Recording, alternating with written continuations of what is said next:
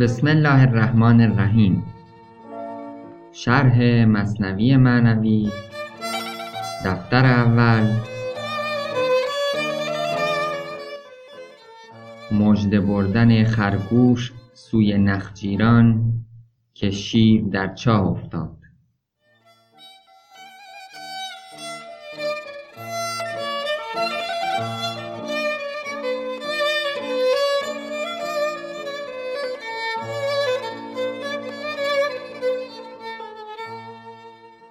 دوستان عزیز سلام. دیدیم که خرگوش نقشه خودش رو اجرا کرد و تونست شیر رو از پای در بیاره و این ماجرا باعث شد که مولانا بیاد و شرح عمیقی برای ما بده از اینکه انسان ممکنه عیبهای خودش رو در روی دیگری ببینه.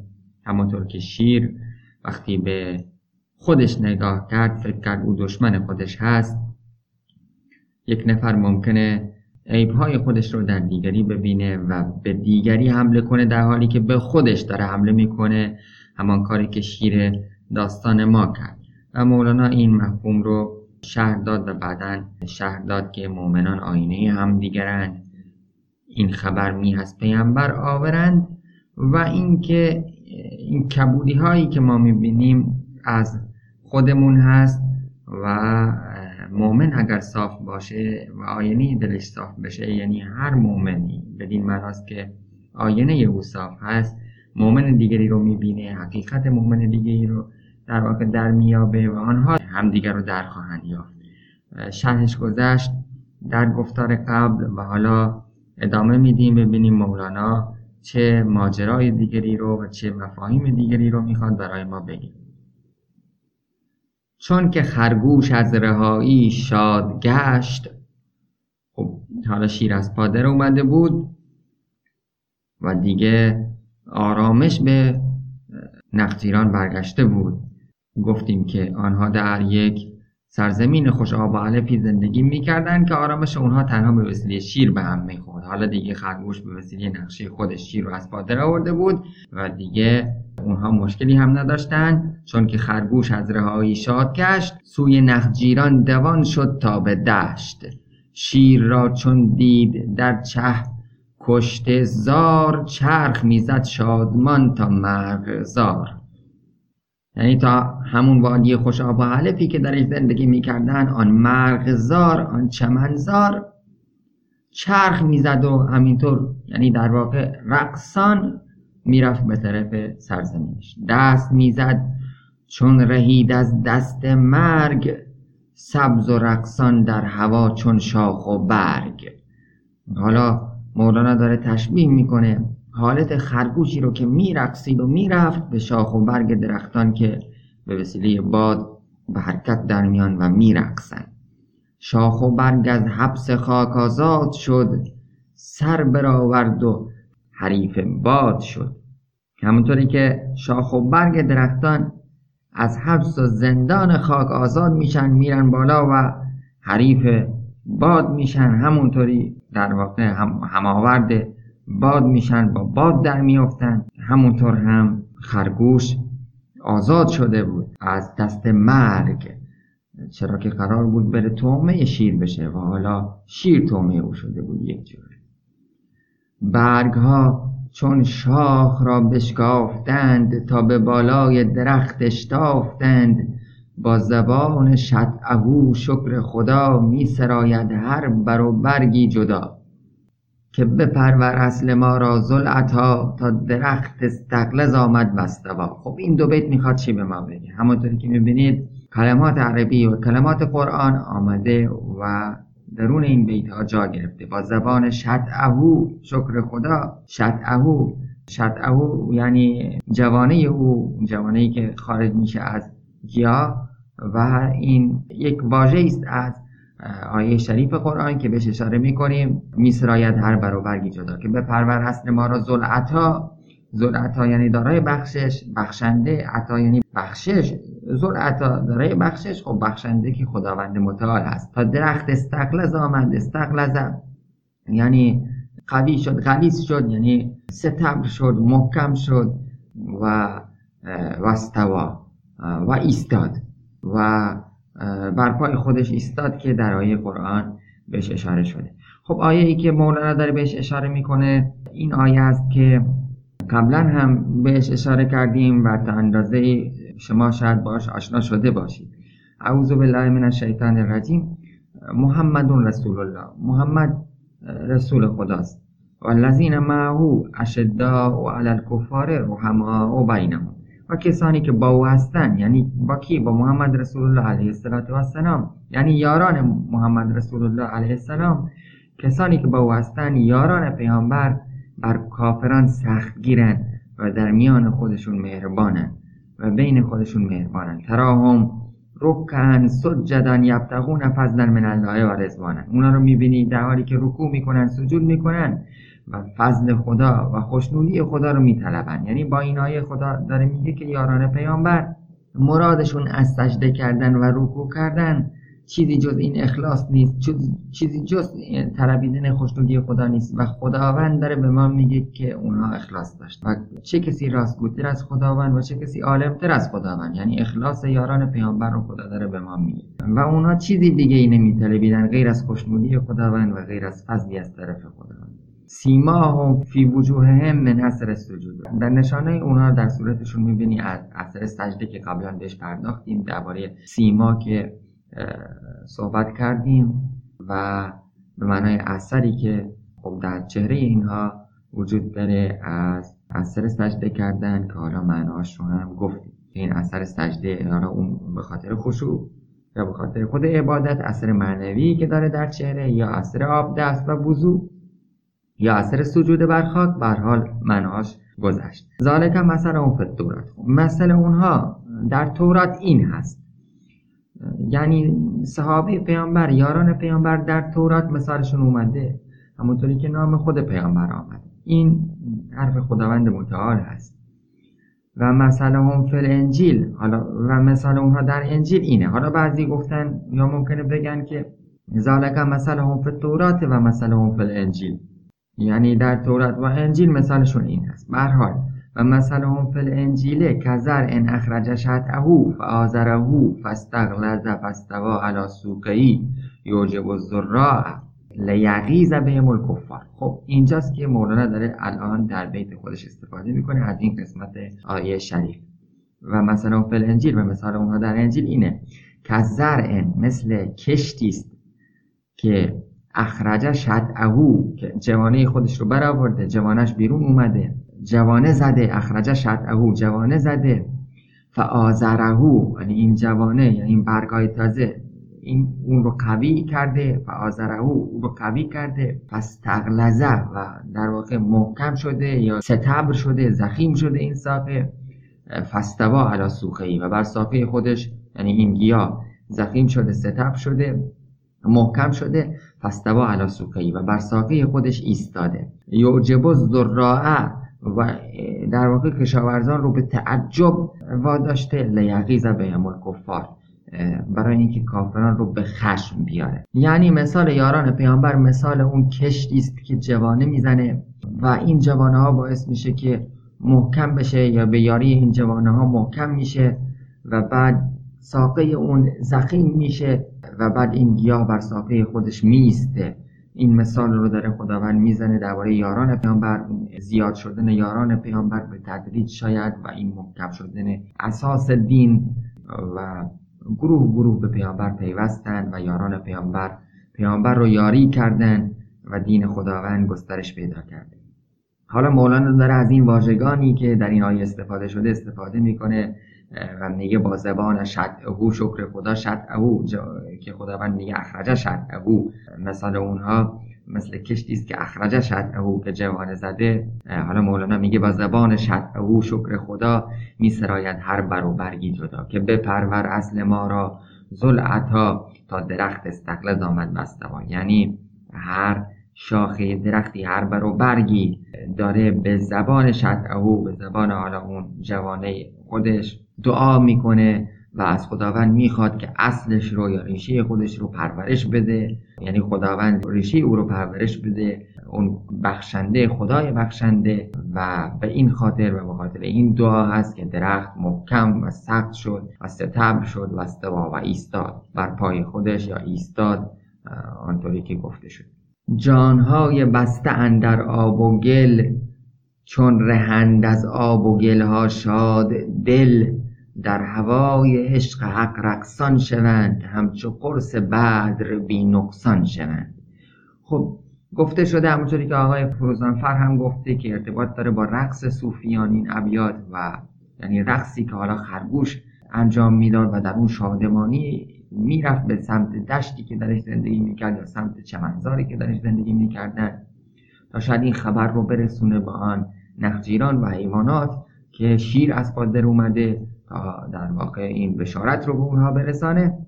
این رقصی که خرگوش می‌رفت شاید مولانا رو یاد رقص و سماع صوفیان میاندازه و همینی که آقای فروزانفر هم به یاد این افتاده و شرحی داده درباره این ماجرا. اما خب واضح است که این رقص صوفیان و رقص و سماع صوفیان یک رقص عادی نیست یا رقصی نیست که سرگرمی باشه و لوله و رقصی نیست که سطحی باشه و بیمعنا باشه. البته مراد ما از رقص صوفی رقص و سماع صوفیانه. رقص و سماع صوفیانه در واقع به معنای کلمه اصلی خودش یا به معنایی که شاید مولانا هم مرادش باشه الله اعلم. به معنایی که سهروردی ازش صحبت می‌کنه در حکمت اشراق خودش یعنی نه در کتاب لزوما حکمت اشراق منظور در معنای عامش حکمت اشراق خودش در حکمت خودش سهروردی ازش صحبت می‌کنه. و نه به معنای هر رقص آمیانی صوفیگری یا جاهلان صوفی صوفیگری یا انواع کسانی که فکر می‌کنن در این وادی آمدن و چیزی از حقیقت آن صوفیگری حقیقی که شاید خود مولانا داشت.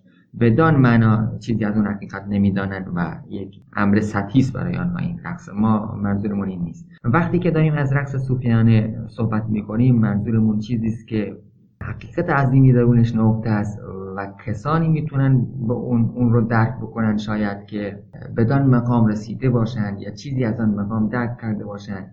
و مفهوم آن رو درست دریافت. ما اگر بخوایم از زبان سهروردی صحبت بکنیم یا نزدیک بشیم به زبان سهروردی یا تا اندازه این معنایی رو که شیخ اشراق مد نظر داره بیان بکنیم معنایی که بقیده ما شاید بسیار شبیه باشه با آن چیزی که مولانا داره میگه در ابیات خودش این هست که خداوند واجب الوجود واحد هست. و از واحد چیزی جز واحد صادر نمیشه. به این میگیم قاعده الواحد. شاید قبلا هم دربارش صحبت کردیم که از واحد چیزی جز واحد صادر نمیشه. چرا که اگر بخواد از واحد دو چیز صادر بشه باید از یک جهتی الف رو صادر کنه از جهتی دیگه ب رو صادر کنه شاید. و این لازمش اینه که در خود واحد یک کسرتی به وجود بیاد و این از شعن خداوندی واجب الوجود بودن و از وحدت داشتن خود خداوند به دور هست و این وحدت او رو زیر سوال می‌بره. از واحد تنها و تنها واحد صادر میشه. و واحدی که صادر میشه هم در ابتدای خودش نمی‌تونه جسم باشه چرا که اجسام با اختلاف اعراض عرضها و مثل رنگ مثل اندازه مثل کنش و چیزهای عرضهای دیگری که وابسته هستن با اختلاف عرضها اجسام از هم دیگه جدا میشن و اختلافی نداره این واحد که بخواد جدا بشه از جسم دیگه. و شرحش زیاد از شاید در یک گفتار بهش پرداختیم در مورد کل اینها. و همچنین نمی‌تونه خود عرض باشه نمی‌تونه خود ایت باشه چون نیازمند محل هست و نیازمند جسم هست و همچنین نمی‌تونه نفس باشه چون نفس نیازمند جسم هست. پس اون واحد اولی که صادر میشه از واحد مطلق از واجب الوجود این واحد باید جوهری باشه شریف و شریفترین امر در میان ممکنات باشه. چون ممکن هست دیگه یعنی واجب نیست خودش. صادر شده از واجب ممکن هست. ولی شریفترین ممکنی هست که در عالم وجود داره و او مدرک ذات خودش هست ذات خودش رو درک می‌کنه و مدرک ذات بالاتر از خودش هست که واجب وجود هست و به نسبت اعتبار و اگر ما اعتبار بکنیم اینکه ذات خودش رو درک می‌کنه یا ذات واجب وجود رو درک می‌کنه یا نقص و امکان خودش رو درک می‌کنه عناصر دیگه صادر میشه. وقتی که این واحد اشرف خودش رو که واجب بر وجود هست درک می‌کنه به اون نگاه می‌کنه. جلال و جمال او رو می‌بینه به گفته سهروردی عقل دوم صادر میشه.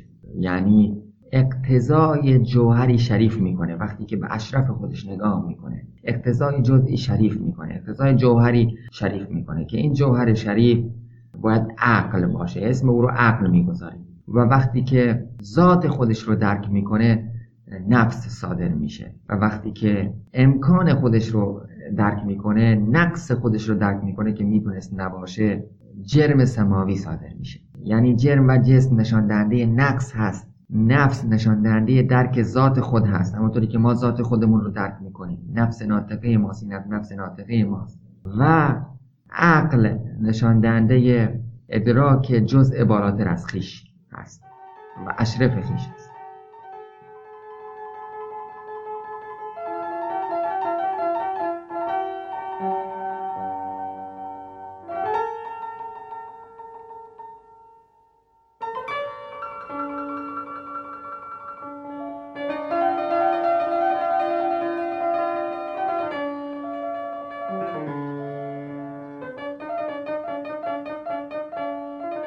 وقتی که جزء شریفتر خیش بهش نگاه میشه انسان می‌تونه نگاه بکنه به اشرف خودش یا اون واحد می‌تونه نگاه بکنه به اشرف خودش.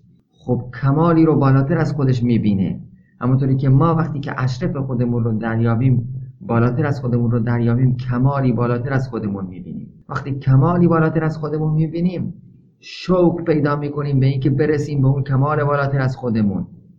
شما می‌خوایم برسیم به کمال بالاتر از خودمون. و وقتی که به کمال بالاتر از خودمون می‌خوایم برسیم و کمال بالاتر از خودمون رو درک می‌کنیم این لذت بخش هست برای ما رفتن در این مسیر. شوق رسیدن به کمال بالاتر از ما در ما پیدا میشه. به واسطه چی؟ به واسطه درک بالاتر از خود ما. یعنی ما وقتی جزء بالاتر از خودمون رو درک می‌کنیم شوق رسیدن به شبیه شدن به او در ما ایجاد میشه.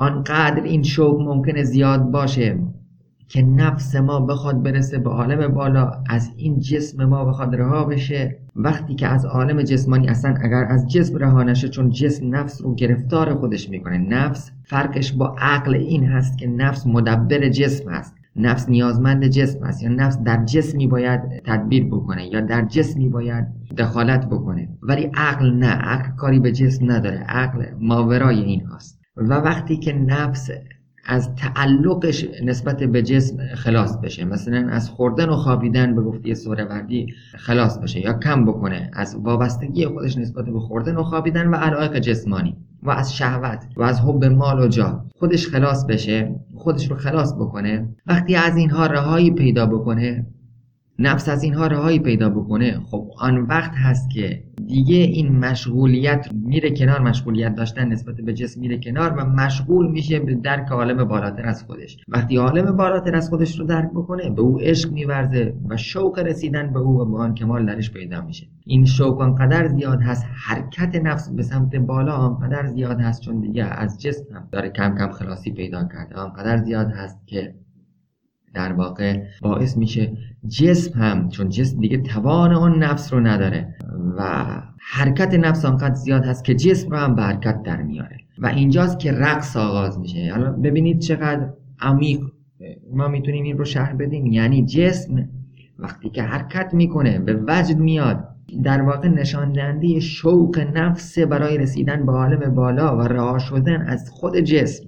چون جسم نمی‌تونه یعنی نمی‌تونه آرام بنشینه جسم. چون حرکت نفس آنقدر زیاد هست و نفس هم که مدبر جسم است و در جسم تاثیر می‌گذاره و نمی‌تونه تحت تاثیر نفس قرار نگیره. اینجاست که جسم به حرکت در میاد و این حرکت ناشی شده از حرکت نفس هست و شوق نفس هست برای رسیدن به عالم بالاتر از خودش و کمال بالاتر از خودش. و اینها شرح عمیق و ژرفی داره در خود سوره وردی که اگر خواستید می‌تونید بهش نگاهی بیاندازید. اگر بخوام خیلی ساده بگیم نفس و جسم در انسان بدین معنا که نفسی وجود داره که از عالم بالاست. خب نفس امری قدسی است و فرق اون با عقل فرق اون با عقل اینه فقط که نفس مدبر جسم است. خب گرفتار و مشغول امور جسمانی است نفس. فرقش با عقل اینه. و یک جسم داریم که نشان دهنده نقص و امر ممکن هست. یعنی ما و هر جرمی و همونطور که جرم سماوی هم گفتیم نشانده امر ممکن و نقص است. وقتی که از این مشغولیت نفس خلاصی پیدا کنه که جسم هست خب به عالم بالا می‌تونه بیشتر نگاه بیاندازه. شوق رسیدن به عالم بالا درش تقویت میشه و این جسم رو هم برکت در میاره. شوق رسیدن خب یعنی چی؟ خب شوق رسیدن اون رو به حرکت در میاره. چون می‌خواد بره بالا بالا و به کمال خودش برسه پس جسم رو هم برکت در میاره. چرا که جسم تحت تاثیر نفس هست و نمی‌تونه ساکن باشه. و حالا چقدر خوب این فهمیده میشه.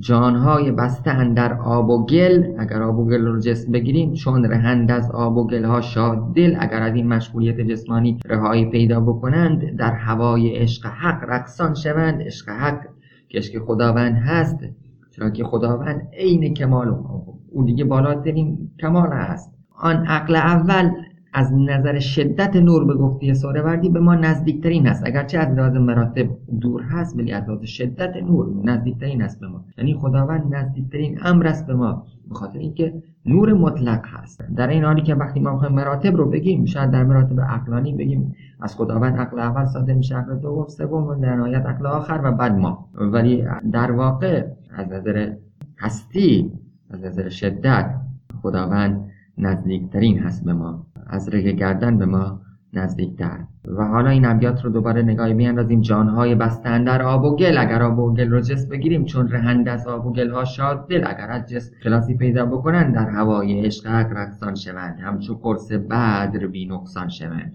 هم مثل ماه شب چهارده بی عیب و کاستی میشن بی نقصان میشن. جسمشان رقصان و جانها خود مپرس. جسمشون رقصان میشه دیگه خودت بدون که در جان چه اتفاقی افتاده. وقتی جسم اینطوری رقصان شد وان که گرد جان از آنها خود مپرس. یعنی اینها حالا به گفته آقای فروزنفرد اینها گرد خودشون میچرخند در عالم جسمانی. حالا گرد جان اونایی که میچرخند دیگه اونها در چه عالمی هستند دیگه از این سوال نکن. یعنی اون رو ما نمی‌تونیم دیگه بهش برسیم. یا به زبان بیاریم که در چه عالمی هست ورای حد تقریر از شرح آرزومندی گفته حافظ. حالا این رفتن هم رفتن به خیش هست در واقع. رفتن به عالم بالا هم رفتن به خیش هست. وقتی که ما از شهوات از حب مال و جا از خورد و خوراک و از این وابستگی و علاقات دور بشیم شوق رسیدن به عالم بالا و شوق رسیدن به خداوند در ما چندان خواهد شد.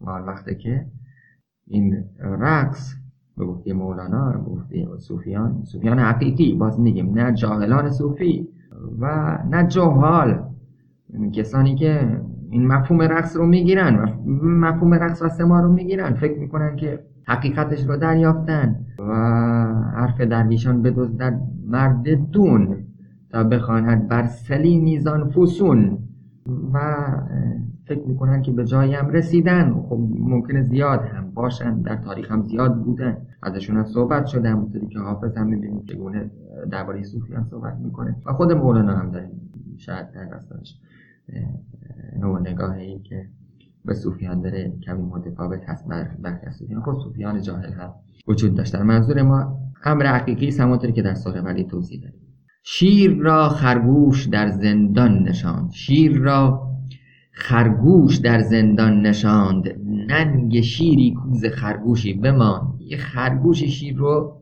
به زندان کشاند و در زندان نشاند. و ننگ شیری که در واقع از خرگوشی با پسمانی قهر خرگوش برش چیره شد. ننگ این شیر. در چنان ننگی و وانگه این عجب فخر دین خواهد که گویندش لقب. حالا در چنین ننگی است در چنین آری است. و می‌خواد که فخر دین هم لقبش بگذارن. برخی گفتن یا ممکنه بگن که اینجا مولانا داره اشاره می‌کنه یا تن می‌زنه به امام فخر رازی. و آقای فروزنفر میگه که بعید هست که این توصیف درباره امام فخر رازی باشه و این لحن مولانا درباره امام فخر رازی باشه. اگرچه صحبت هایی شده حالا درباره این موضوع. همونطوری که آقای فرزان میگه این لقب ممکن لقب آمرا یا وزرا یا هر چیزی که در این گفته شده توسط ایشون باشه. و واقعا ممکنه باشه و مولانا اشارهش به کسان دیگری باشه. چرا که ما فخر راضی هم جایگاه بالایی داره و شاید هم از مولانا بعید باشه. همچین صحبتی رو کردن درباره ما فخر رازی. اگرچه فخر رازی شاید نشانه کسی است که با دلیل و استدلال صحبت می‌کنه و تمام حرفهای اون شاید بر پای استدلال باشه همونطور که در تفسیرش می‌بینیم در تفسیر عظیمی که از قرآن داره ممکنه مورد نقد هم قرار گرفته باشه به خاطر این همه پایبندی به استدلال.